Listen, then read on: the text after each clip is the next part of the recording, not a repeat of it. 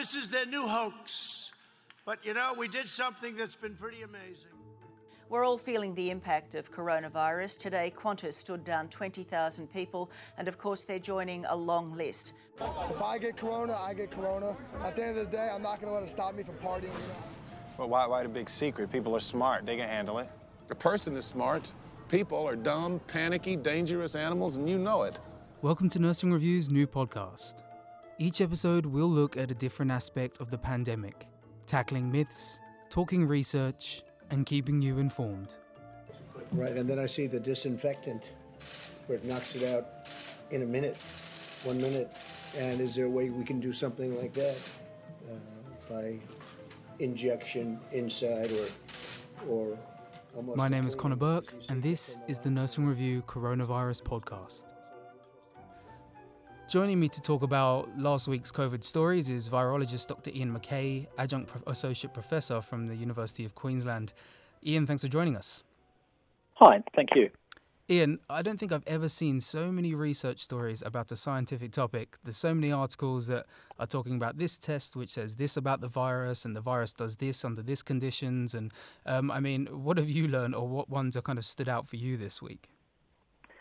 Um, this week, some of the conversation's been around immunity and how we do or don't mount an immune response. And I think probably probably the the expectation is that we do become immune after we're infected, and we all expect that to be the case. But we're still looking for some good information that will convince everybody. And in particular, the World Health Organization doesn't seem to be totally convinced that we are very immune. Uh, and obviously, they've they need to see a bit more information yet. So we're still casting around for that. But from what I've seen so far, there's been a number of little studies come out.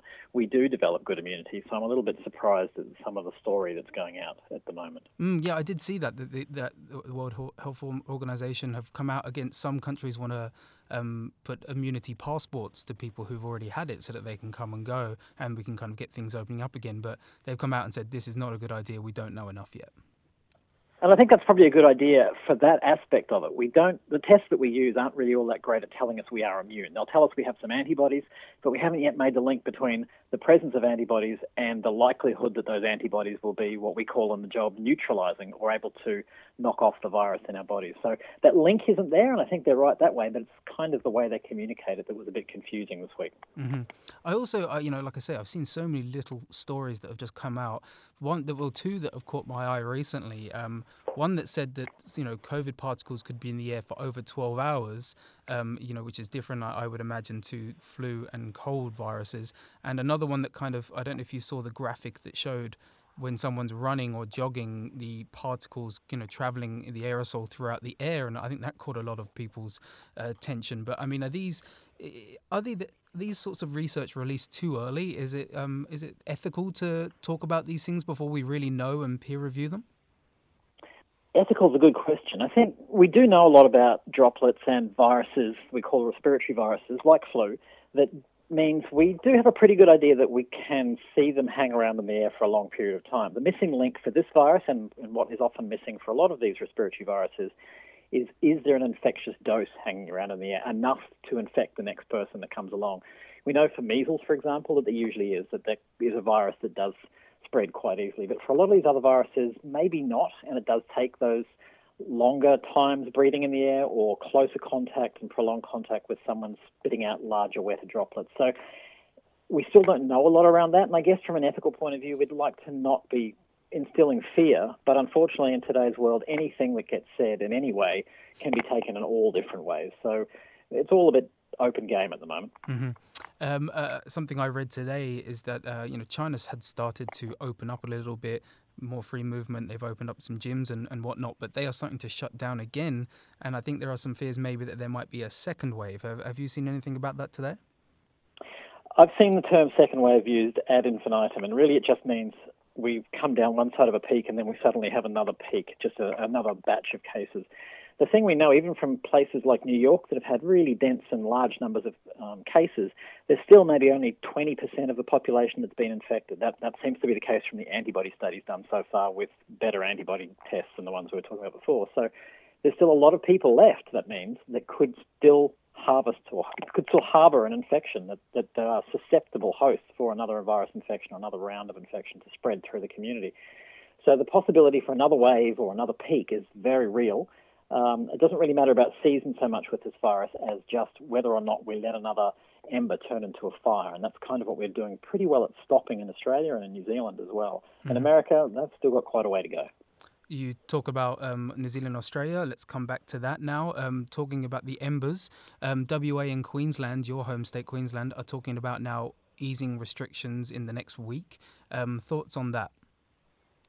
I think that's a good idea, and I think we have some things we can do now that won't put us at too much risk. We know that there are very few cases around that are ill enough to turn up at a hospital or obviously cause death.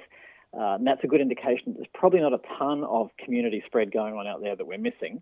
We don't really know what the proportion of asymptomatic cases are or mild cases, but we know that most cases are pretty mild, but still some will be severe. So things like perhaps going to the beach uh, a bit more, things that are outside, there haven't been a lot of cases that have been acquired in an outdoor setting. Those sorts of re- relaxation of restrictions might be good to see happen. Mm-hmm. And uh, another big story this week has been the app. Um, have you signed up? Um, I have not signed up. I'm still waiting on some information about where the data gets stored. I know that most of it's supposed to be on the phone, so I'm interested to know for sure about that. Uh, it's not a case of I don't think the app is a good idea. I think it's a great idea. I just haven't yet uh, completely decided, and that will probably happen in the next day or so.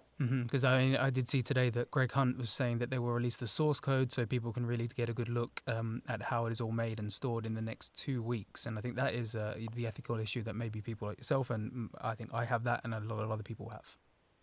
And I have seen some people take the code and decompile it. It's not very, um, it's not very locked down or, or scrambled, which is a good sign because it means people, developers, don't mind it being seen. And it has been looked through, and it all looks pretty great. It doesn't look like there's any problems. I just have one problem with the link to an overseas data store, and that's at Amazon, I think, at the moment, and exactly what data goes there. When I understand that a bit better, and I'm not an expert in the field, when that gets explained to me, then I'll be happy.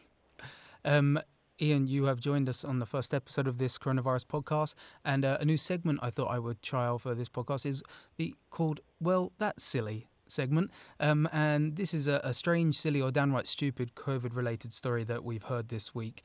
Uh, mine goes to Fartgate. Uh, last week, the venerable ABC doctor Norman Swan joked uh, that a fart could spread the virus because it was aerosolized and that we should ban bare bottom farting. And a few US um, media outlets picked this up um, with all seriousness, including right wing shock jock and Trump's buddy Rush Limbaugh saying, by the way, my friends, there could be another way of spreading and acquiring the coronavirus, and we owe this discovery to our great friends in Australia. Uh, any truth in this idea, Ian?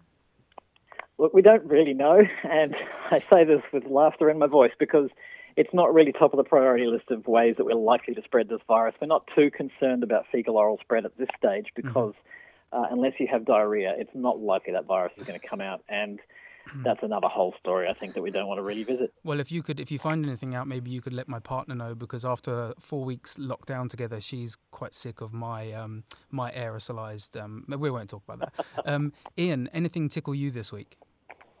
Well, there was the great injection gate story that also came from the President of the United States talking about injecting disinfectant as perhaps a way to uh, cure ourselves of this virus. And of course, that is a very silly thing to do. Uh, it's dangerous. Obviously, these are effectively toxins when we inject them into our body. They're poisons.